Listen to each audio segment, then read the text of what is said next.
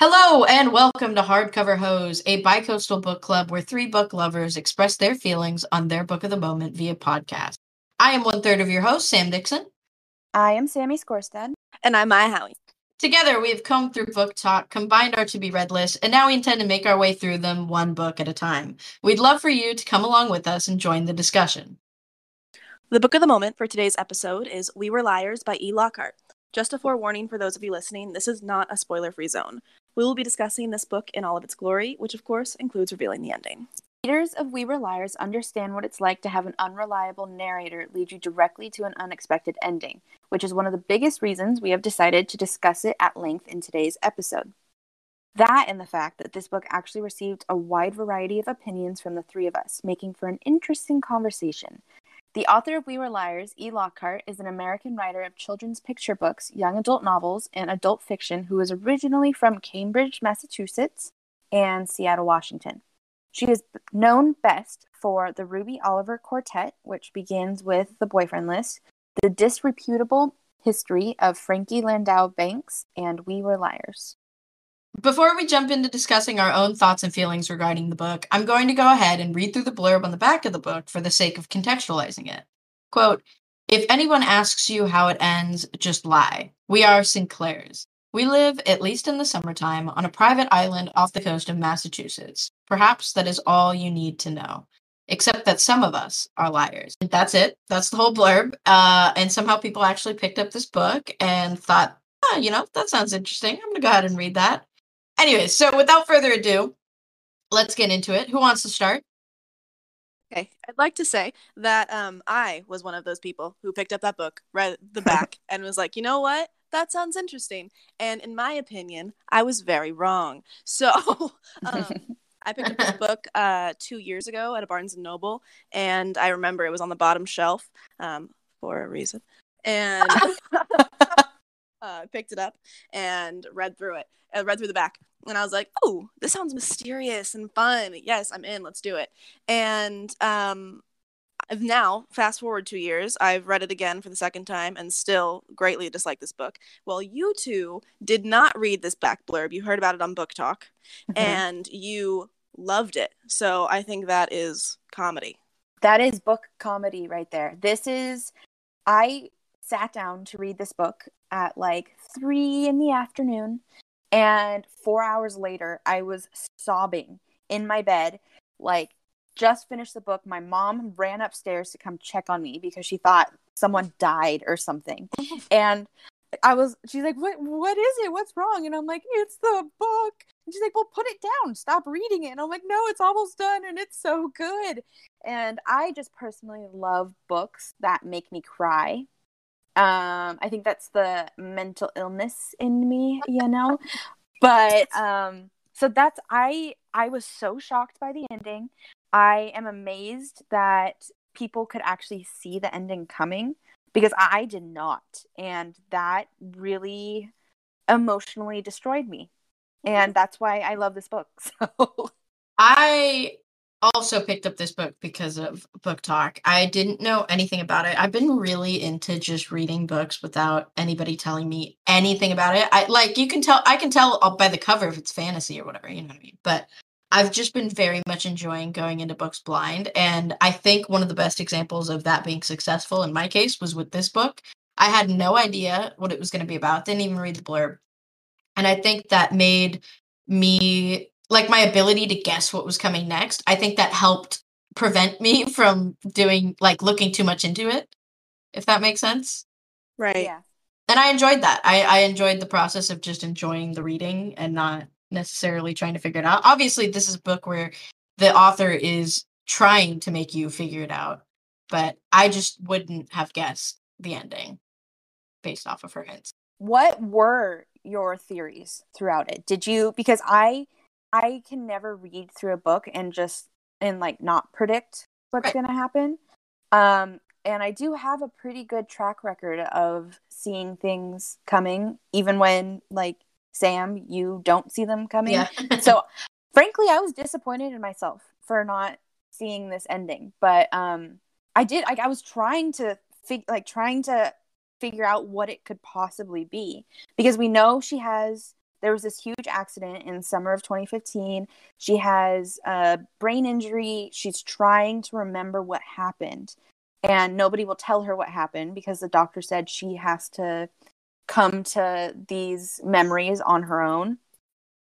And so, Right. like, with all these bits and pieces and the behavior of her family on this island, and it's summer and people are like crying, and there's a new house, and it's weird. She hasn't been there since summer 2015. I was like, okay, well, there's something about a boat. Like, maybe there was like a boating accident. She was in the water. Like, did she hit her head? Did someone rape her? Like, what? What So- could it have been? In the beginning, for me, I thought it was some kind of sexual assault thing. Yeah. in the very Wow.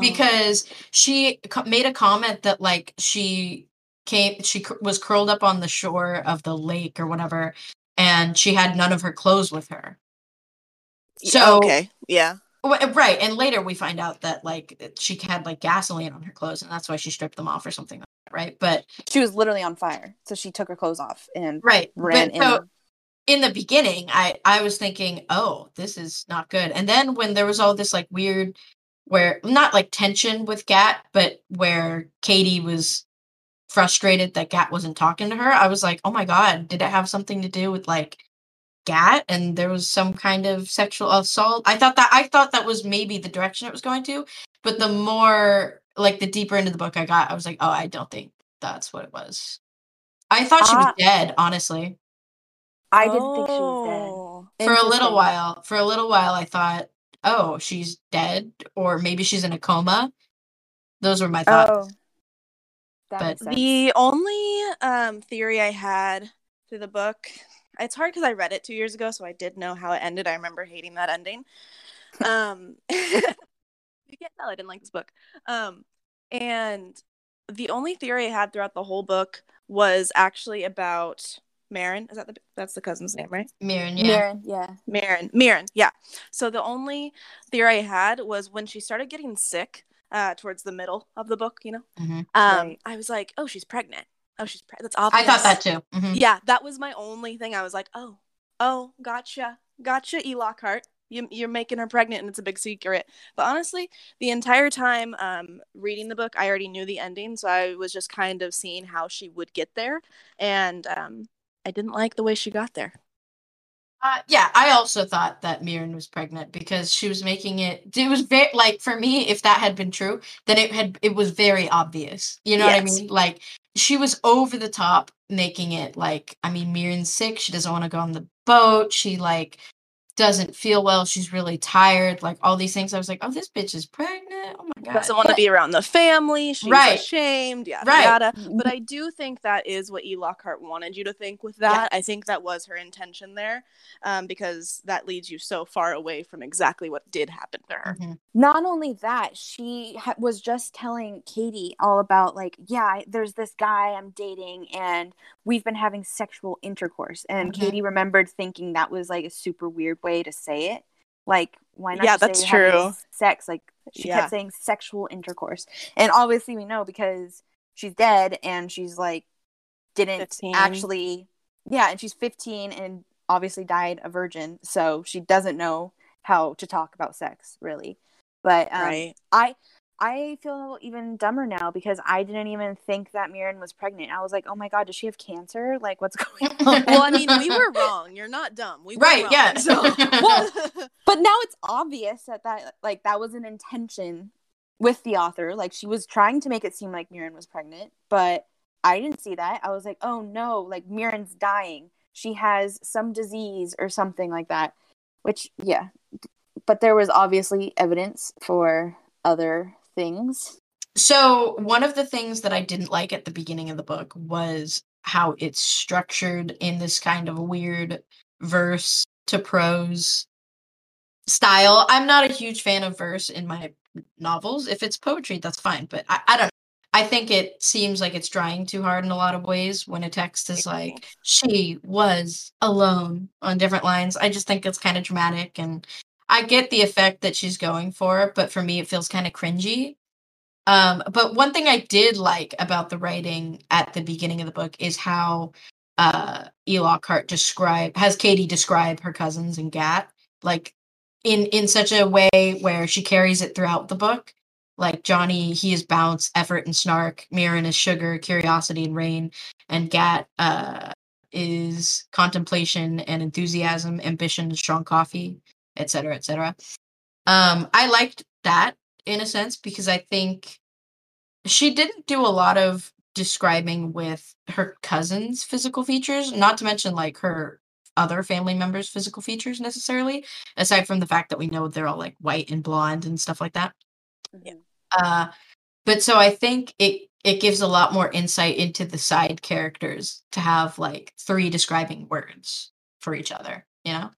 Mm-hmm. Right. Yeah. And describing Gat as strong coffee, I think, is very accurate and also very Symbolic. yeah, yeah. I would I would go with that symbolic. I, Um, I will say Mm. this is backtracking. Sorry.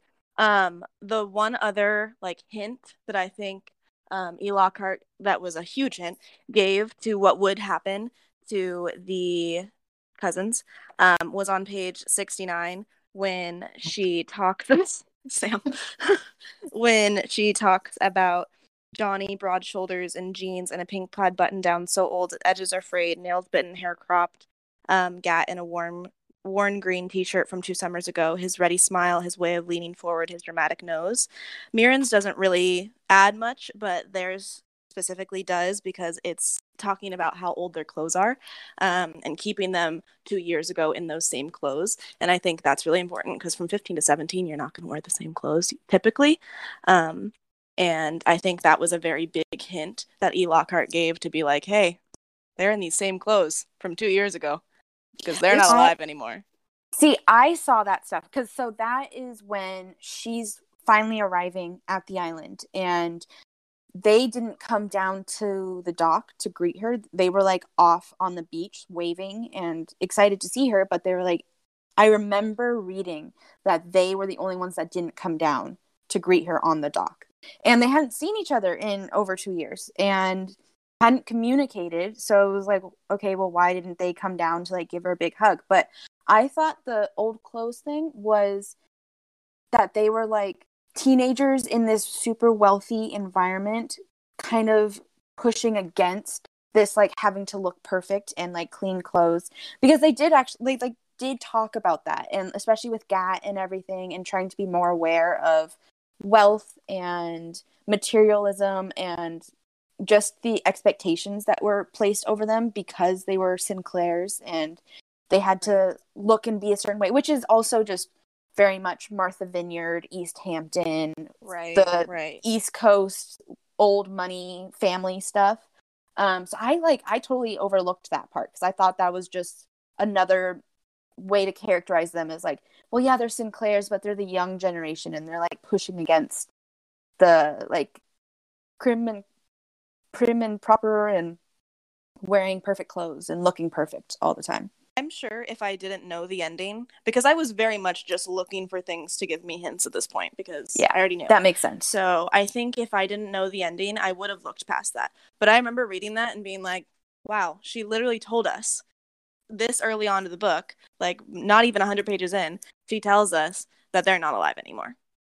You know what's crazy? Uh, another hint that is literally like a hint, but we wouldn't have known it until the very end, is on page 35. Katie is talking about how summer 15 she went swimming at the tiny beach alone, where where Gat, Johnny, and Mirren, etc., etc.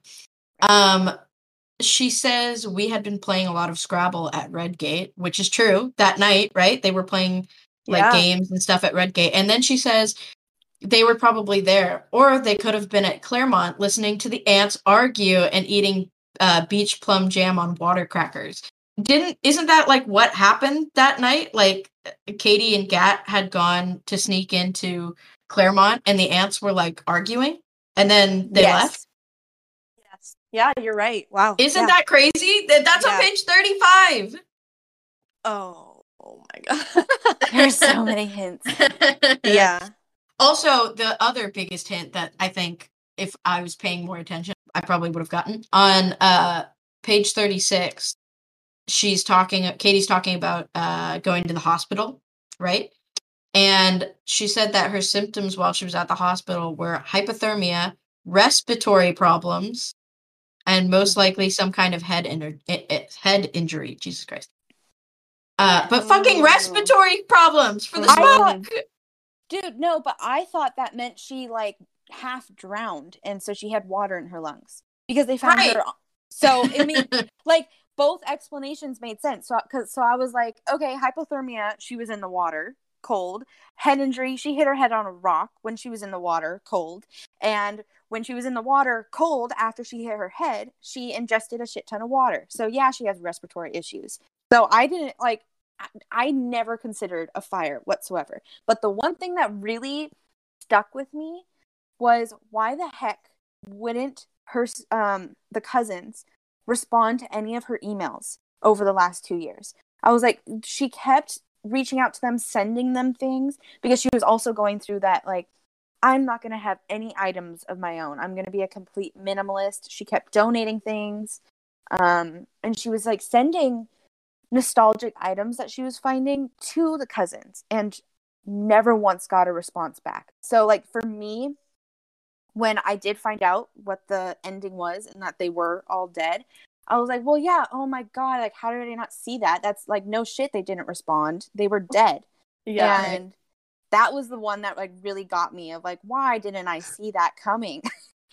Yeah, um, I would say one other one that I noticed um, was when Katie remembers uh, pictures in her head rather than the full sequence of events. And one of the first pictures that she remembers is uh, Mirren holding a gas can with chipped gold nail polish. And I remember reading that and being like, of course, she's wearing, she's holding a gas can. Like, of course she's doing that.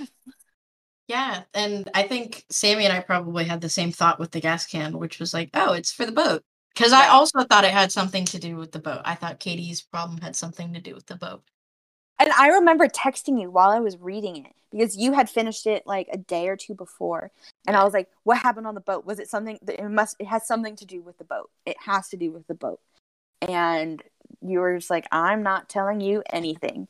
So I I devoured this book in like three hours. I was Yeah. like, I started it and I was like, yeah, I'll read half today, half tomorrow, and then I just couldn't put it down. So exactly Yeah, this book.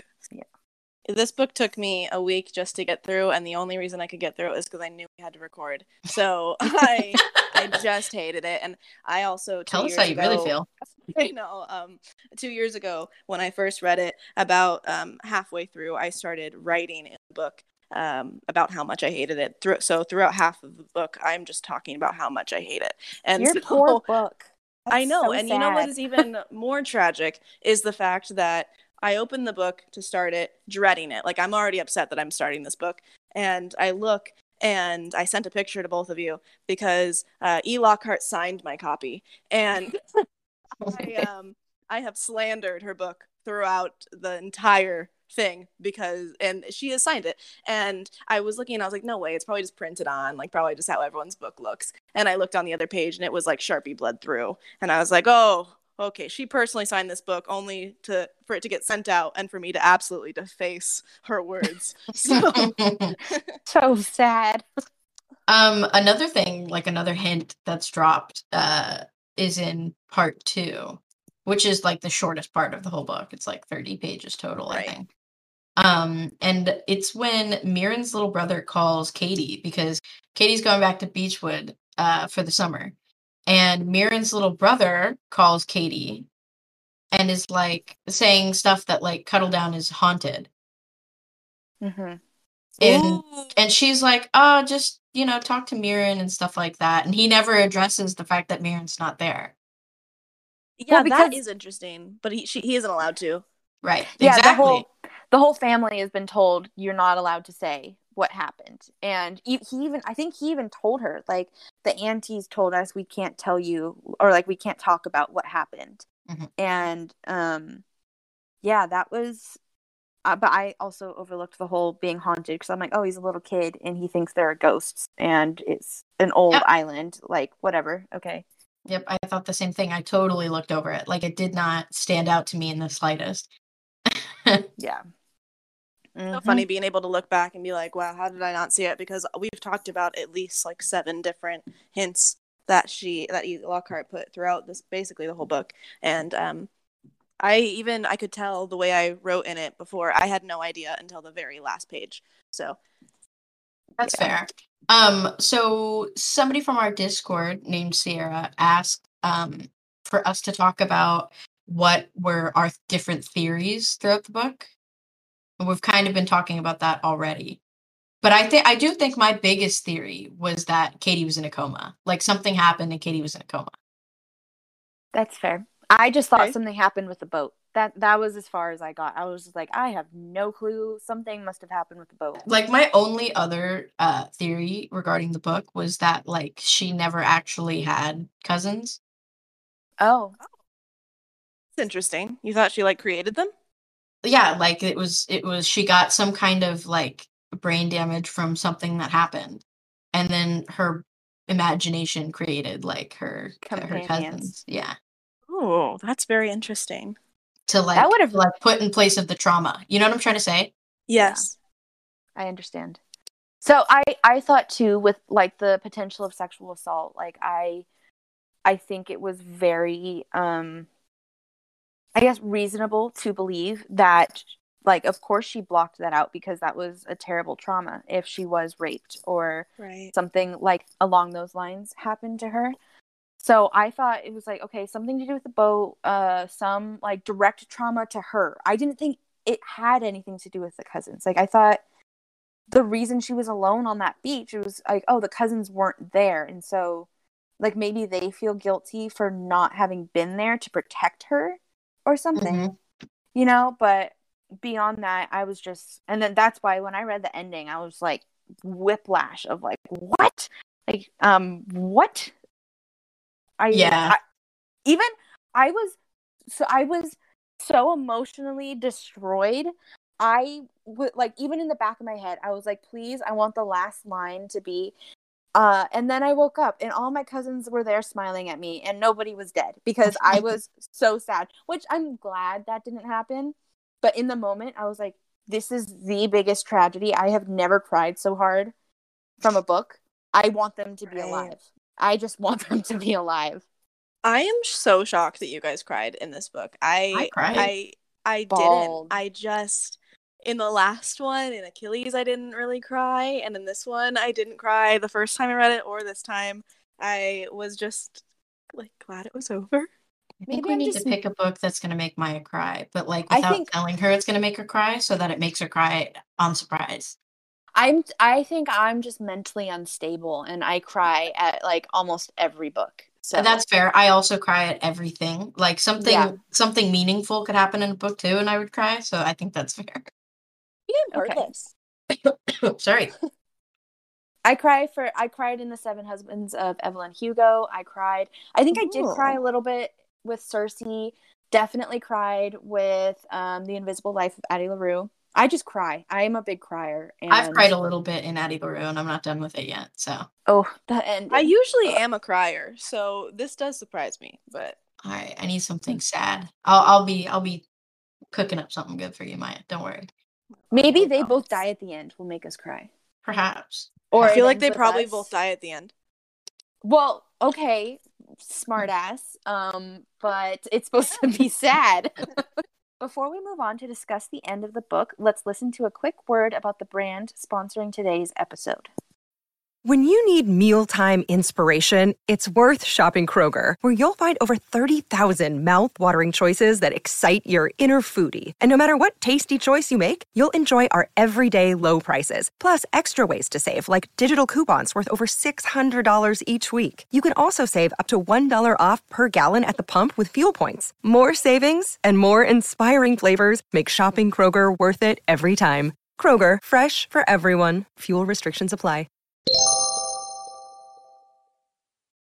So, when did okay, Maya's exempt from this question, but Sam, when did you start crying? Um, I started crying at the exact same spot you started crying at. Yes. Uh, when Katie learns from Gat that she, or like she discovers and then talks to Gat about the fact that they, she didn't realize that when she burned down the house, the Saint, the what, what the Clairmont house, when she Yeah. burned down the Clairmont house, that the dogs, some of the dogs were still inside. And they died. And they And, died. she she burned them to death. And Stop. that oh. Stop. I so I started crying then and I did not stop until like 45 minutes after I finished the book. So Gosh, there is no way that's the truth. Maya, did you not cry at the dogs? Um, the dogs really did rock me. I will say. I was like, "Oof, that sucked to read," but I just, I just, I don't even know. I genuinely think this book is exposing how artless I am, but I just couldn't do it. Like I, I was like, okay, all right, and even the first time I read it, I didn't cry. What? wild. I at the second I realized that that's why the dog like they were missing a couple of the dogs and stuff and how kind like her grandfather was too when she first came back to you Mhm. just told me the name of the place and I forgot but the island where they go Beechwood Beechwood Beechwood. uh even the part where she first re- Katie first returns to Beechwood and her she's like where are the the dogs or whatever and the grandfather's like oh you know they passed away last summer or something Right.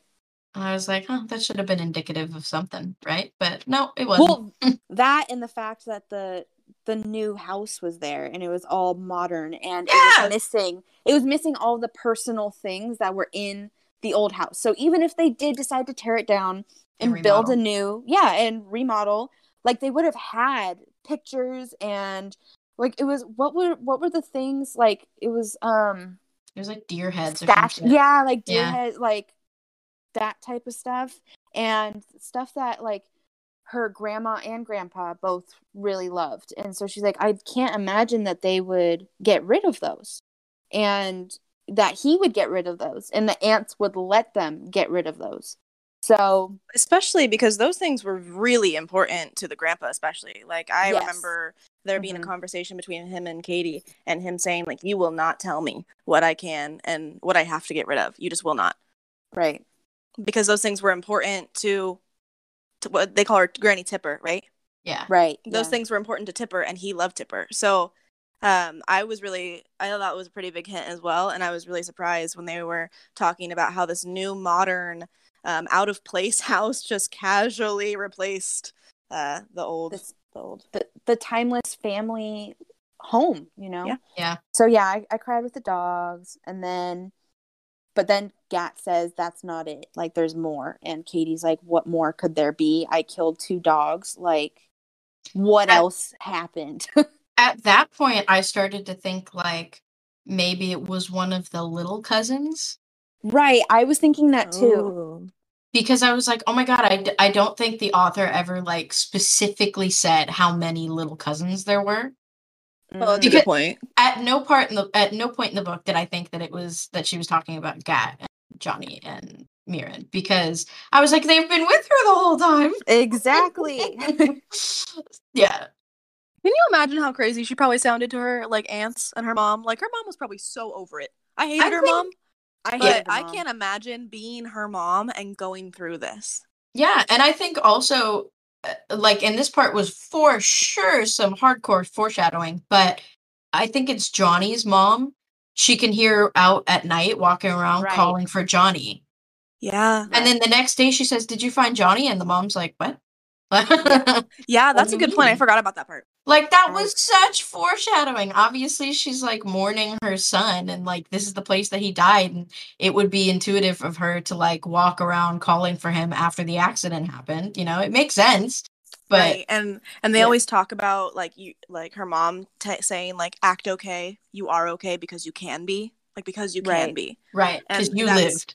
Exactly and also like that's their whole mindset the whole family all of the aunts lost 'Cause their lost their kids yeah the sinclairs their mindset is you're all right because you can be because you're a sinclair you can be Right. right which is uh, again very like east coast like Mhm.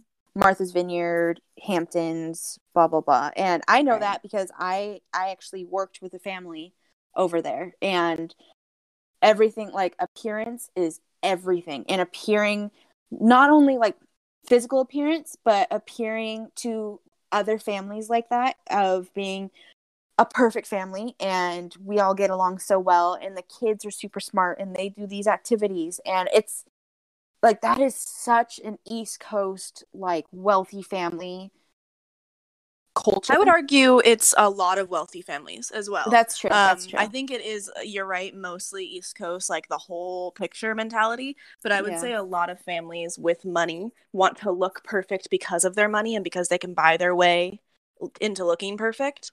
Mhm. Um, so I, I do see that evident with people here too, as well.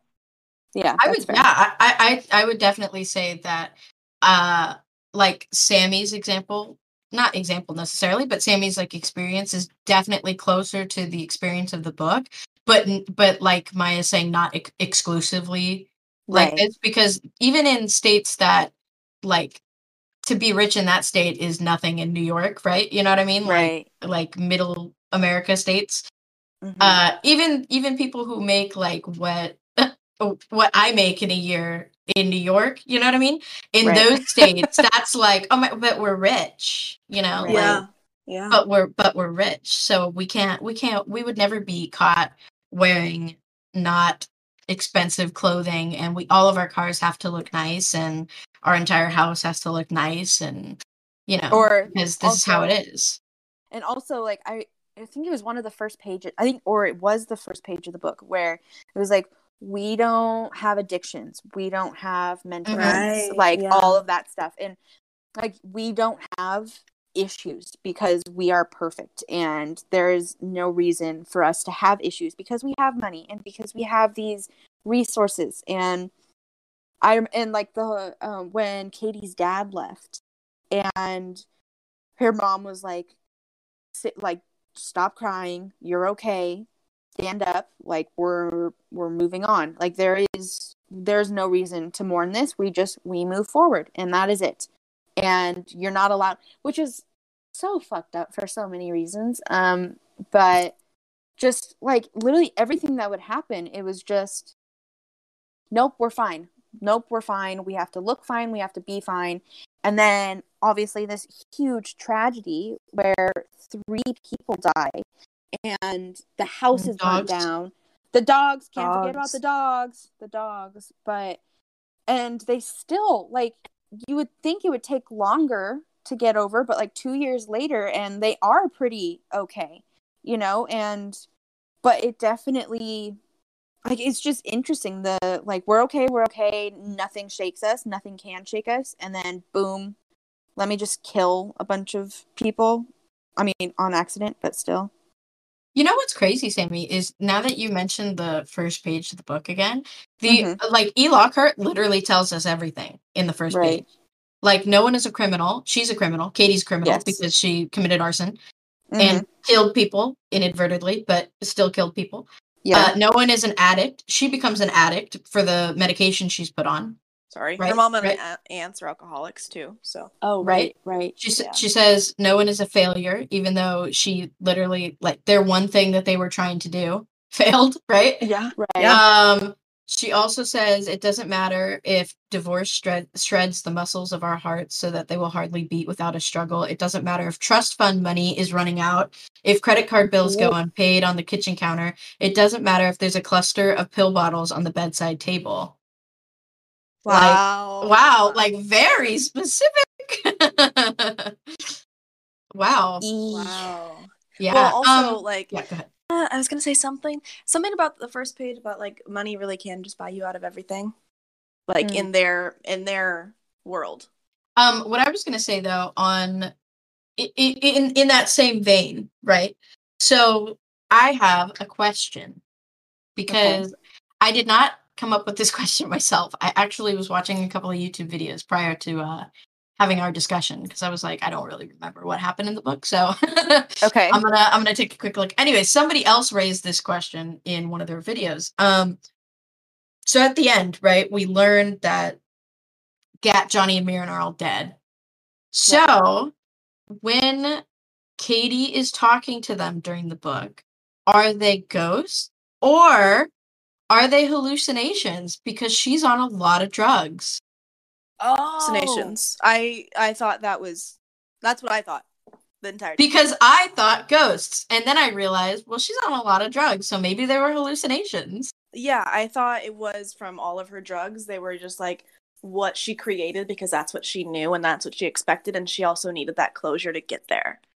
Right. I I didn't even consider the drugs. I didn't think they were ghosts. Like I didn't necessarily think this was like a supernatural type of book, you know? Uh in that sense. I thought it was purely from the trauma because trauma can like we've seen in a lot of TV shows and other things like people who've lost loved ones can still kind of see them Yeah. um after the death if they haven't been able to like really cope with it and so i thought it was something along those lines and it was just purely in her mind like this is how she has to cope with it this is how she has to come to terms with it you know um i yeah so i but like shit that makes a lot of sense that it was because of the drugs like she was on some heavy drugs She was, and makes she was pop. She was popping those pills too. she no, was no cap. popping Like, those pills and in the way that Cady's character even describes her own drug, she's like, I don't need it, but I will take one. You know, like Right. things like this. So trying to hint at, but again, Cady is an unreliable narrator in the entire book because she literally doesn't remember the trauma, and also has these hallucinations from the the fact that she's taking so many drugs. Did she actually have like a head trauma or was it just a result of the trauma? Like I did think she I think she had a I think it was trauma. both. Yeah. I think she hit her head or something. yeah. did she actually hit her head? I think so. I think in the water and also Yeah. if you're drowning, you can also have some head trauma to that Right. too. Right. Okay. Okay. Yeah. I what surprised me is I mean, I guess this is what the whole intention of um the fire and setting the fire was because all the aunts were fighting over the money. And they were fighting over things in the house. And so it's like we're just going to take it away. They and then they won't have anything to fight over anymore.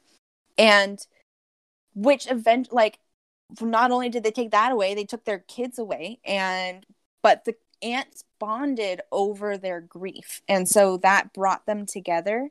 I mean so ultimately it did what they intended to do. So although they like technically they failed because three people died and the dogs. Um it did do what they intended to do.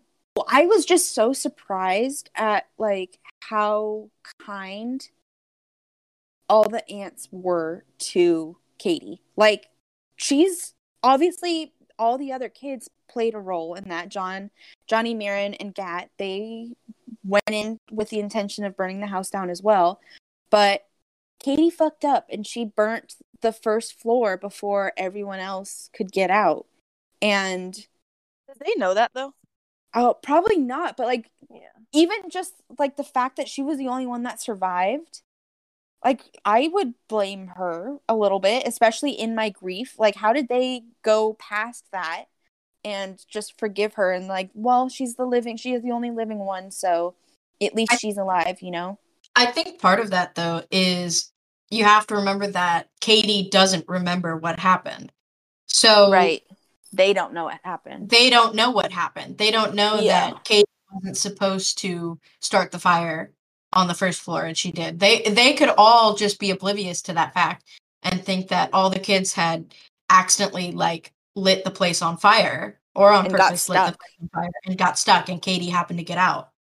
Right, that's true. They don't know that she is the villain, you know, in a yeah. way. Yeah. That's Um, true. That is true. Somebody from our discord uh said that there was a scene in the book describing why the characters like all the the cousins and stuff are called the liars but it was taken out of the cop of like the book Right. before it I like was published but I why i want to know why Because I don't know why they were called. They called Why are they liars? liars. They called Is it because- liars. because uh, if we're going to be very technical here right obviously i think it's referencing i mean not obviously i think it's reference referencing the fact that they are not telling cady what happened like the cousins who are dead and hallucinations are not telling cady what happened however that's omitting that's omitting they're omitters not liars Oh, But job. not only that, they called themselves the liars before that even happened. Like when they were like ten years old, they started calling themselves the liars. Well so i don't know I don't know why they're called liars. I think maybe because they're like they lived. I think it might have to do with because E. Lockhart definitely focuses on when they were when they came together on this island every summer, it was a completely different life from what they lived like during the school year. Mhm. And they they were their own family when they went to this island every summer. And so it was like almost living a lie away from the rest of society almost. And they would do like little trips into Martha's Vineyard or like um whatever, like little towns off of the island, but it was almost like a lie just being there kind of and doing their own thing completely. And not only that like within like from the family but even just the kids themselves and that little group that they created. Um they were something else entirely when they were there that's like over the summer You think it could? Sorry, what I was Wait. gonna say. Do you think it could also have something to do with the fact that like their families say like, yeah, you're Sinclair's. You need to, you know, even if you're feeling like this, pretend you're not. right Well, I mean, That- from that first page, like you guys pointed out earlier, she's lying from the very first page, right? Mhm. right We are not we are not criminals. You are criminals. We are not drug addicts. We are not addicts. You know, you Yeah. everything is a lie. Everything in that book is a lie until the very end. but she didn't call the whole thing like everyone liars. It was like that little group of Gat, Johnny, Mirren, and Cady. They called themselves the liars, which is really I I I would like to know what that scene was that she that was taken out that explained it. Um, Yeah, I think it's a weird narrative choice to not include the point of the book. you know, like Yeah. what did you? I know they Yeah, kind yeah. of addressed um the whole Cady when she was like literally getting rid of all of her possessions. And I thought that had to do with um Gat kind of getting through to her and she coming to like realizing she was in love with Gat and she wanted to be with Gat. And Gat made her aware of like physical possessions and minimalism and we don't like the excessive wealth that the family had. And she was like I don't need all this stuff. And then that's they addressed it near the end like after she figured it out like what happened she was it was like mentioned it was how she dealt with the grief um like subconsciously just getting rid of things. But i i thought that was an interesting thing No, I just I, this is a very side note, but I'm just realizing we didn't talk about Cady and Gat this entire time. Mm. Like not once. We haven't even mentioned them. okay. well Like not even like a little bit. Uh, cady and gat fell in love in summer 15 and even before then they were um in like friendly friendly yeah yeah Uh, yeah, like the romance. I don't know. I hate fifteen-year-old romances. I'm not a fan of them at all anymore. Um, that's no fair. offense, no offense to the people who do like those. I'm just not 15 anymore, so it just doesn't make sense to me anymore. Anyways, yeah. So I think that the romance part of the story was very secondary, obviously, to the to the right right plot, but it was key because it part of the reason that they all decided to burn down the house was because the grandfather's racist and doesn't like Gat, and Cady likes Gat, that's that is true and there's a love there that was strong enough to burn things. Yeah, I didn't like it. I was Oh. over it. They were so back and forth, and I get they're 15. I Well, get he it. also was dead, so That is Before that, he wasn't. Before he was when he was 15, he wasn't, but he was still back and forth then.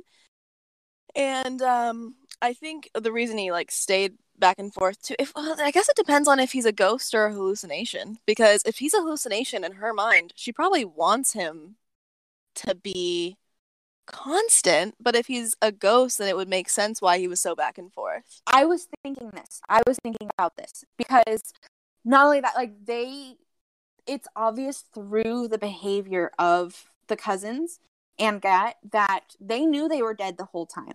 And they were there with the intention of guiding Cady to the truth and that That's a good um, point. that closure. So like I do still think like I don't think they were ghosts. I think it was a hallucination, but it was her subconscious like like because the memories were there. So it was kind of like the gentle way that her subconscious brought her to that. You know, and so it still was Gat and Gat and the Gat in her head. Like she knows they're dead, but she doesn't know they're dead. So it, it makes sense that those um that knowledge was also within the the go like the ghost people or um the dead cousins, you know. Right. Yeah, that makes sense. I think so heartbreaking too was not only not being able to even fathom the grief that Cady would have had when she realized that they were all dead. Um but also just the loss of like she her and Gat could have done like lived a life together and traveled and seen things and Gat could have kept reading and doing all these things and Mirren and Johnny and all that stuff like I I was excited for them to grow up together and become adults and I so like I felt that loss too, which is another reason why I sobbed my eyes out, but I just kept thinking I'm like, "Oh my god, like cuz they talked a lot about what they wanted in life and the things they wanted to do and Mirren died a virgin and I don't know about the other ones, but it was just fucking sad that they and we got to see them post death and or and like kind of get to know them more post death and it was just like oh shit like their lives are over and they're not going to be able to experience anything else and yeah, you you are making a good point about um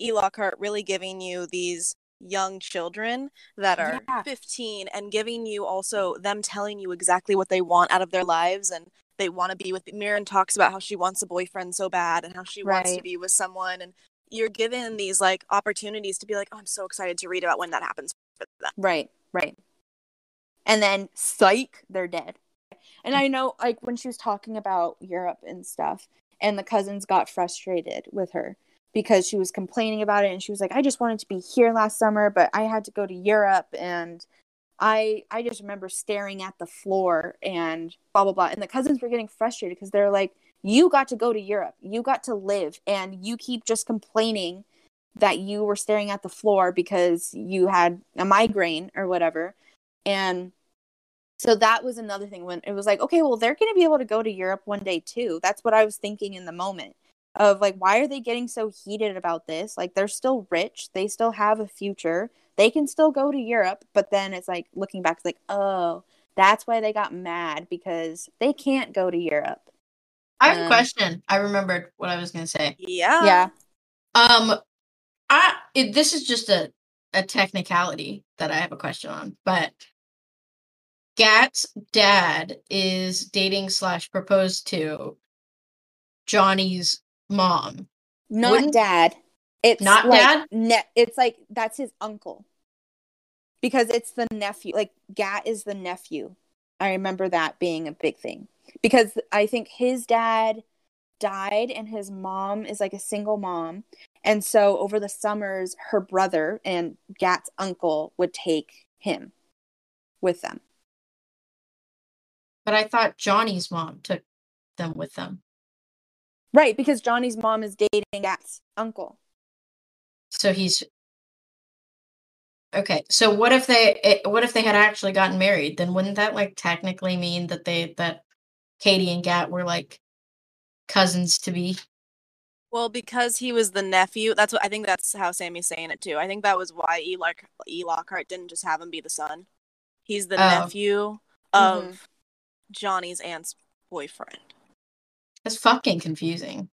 Yeah. I it was there- a I- stretch. I think Yeah. yeah. I think there were a lot of aspects of that of this book that were a stretch upon like looking at it for a second time. Like the fact that the whole time they're called liars and they don't include why they're called liars and then the extreme stretch of why cuz it it like it makes it she could have just said it was one of Johnny's friends from school. That's a Yeah. big thing to take out too. The entire title is based around wh- like what for what, you know? And so Yeah. for E. Lockhart to take it out and then to keep the title the same is a very odd choice, I think. you did this for what You But did this why for what? why not but why It, you know, it doesn't say anything about Gat in the back. Should, yeah, because he wasn't in the family. He's not a Sinclair. I know, but he like almost kind of yeah, but he, he couldn't was. be like she had to make it that he couldn't be so that he could she could make it acceptable for Cady and Gat to fall in love. It's a Yeah. little weird. That's some white Yeah. people shit. I'm not gonna front. Yeah.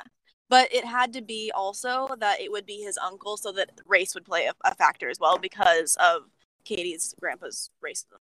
Right. I right. I feel I feel like she could have literally just made it like one of Johnny's friends from school, like a Johnny. But then, No, but but then the it would uncle- take away from the race. Like that would take away from the fact that like have been- racism. no, but the white. uncle because the the grandpa like she couldn't marry Gat's uncle because he wasn't white and because that would like look bad.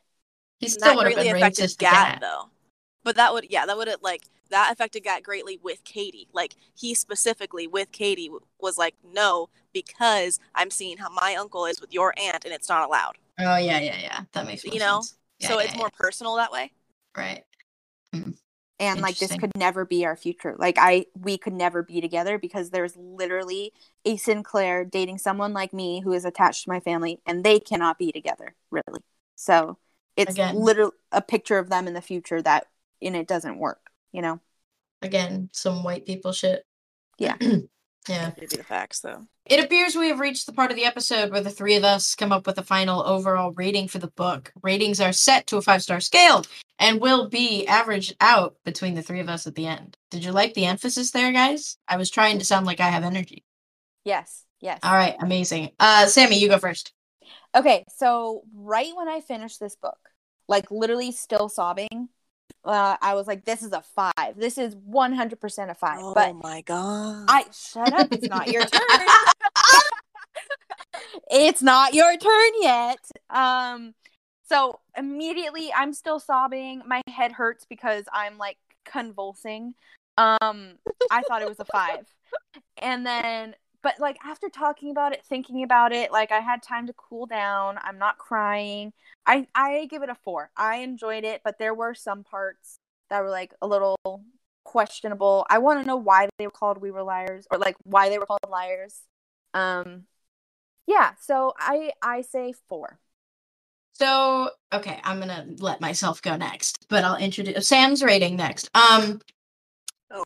I also thought it was a five when I s- finished it, and upon discussing it, I almost want to give it a lower rating, but I kind of want to give it the because it really like now I've had time to reflect, but in the moment while I was reading, like the shock that I had that was a five. That's why I'm going to keep my five rating because a book is when you're reading it and then also when you're thinking about it later. And I think, I think that Sam in the moment loved it and was shocked by it.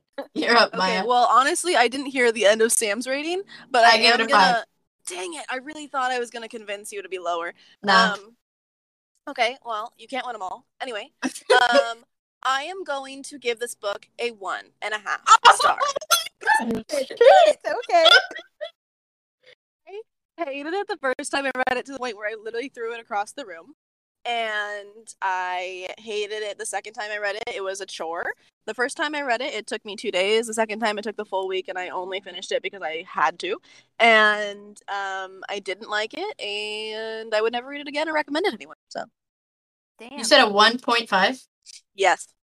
That's horrible. Anyways, um, okay, so our final rating. so our final rating is a 3.5. Oh my I- God. You know what? That's Uh, actually that's it, it. Doesn't deserve that high of a rating, in my opinion. So it won. I think that the balls that you have to have a signed copy of this book to slander this woman within her own work and then to give it a 1.5 is fucking hilarious. So I Also, respect to it. know that on BookTok, people love this book. Like I haven't seen Yeah. that. Like people say bad things about this, and I am just honest here in saying that I hate it. Like I hated it two years ago. I hate it now. It nothing's changed. Um, uh, I don't know what I liked. I liked the dogs until they died. Oh, I mean, dogs can do no wrong. Okay, I think this is where we're going to leave it for this episode. Before we part, we'd just like to say thank you for listening. There are so many different ways to spend your time these days, and we are extremely thankful that you've chosen to allocate some of your time with the three of us. If you enjoyed this episode, I encourage you to leave a review on whichever platform you're listening on, if applicable. If you have any further questions regarding topics discussed throughout the episode, feel free to join our Hardcover Hose Discord server via the link in the show notes, or send us an email at hardcoverhosepod at gmail.com, and we'll be sure to get back to you. Feel free to recommend books to cover in future episodes as well. As always, I'm Sam Dixon. I'm Sammy Skorstad. I'm Maya Howie. And this has been an episode of Hardcover Hose. If you enjoyed this listening experience and you'd like to follow along with us next time, the next book on our to be read list is Call Me By Your Name by Andre Aciman. Until we meet again, enjoy your reading.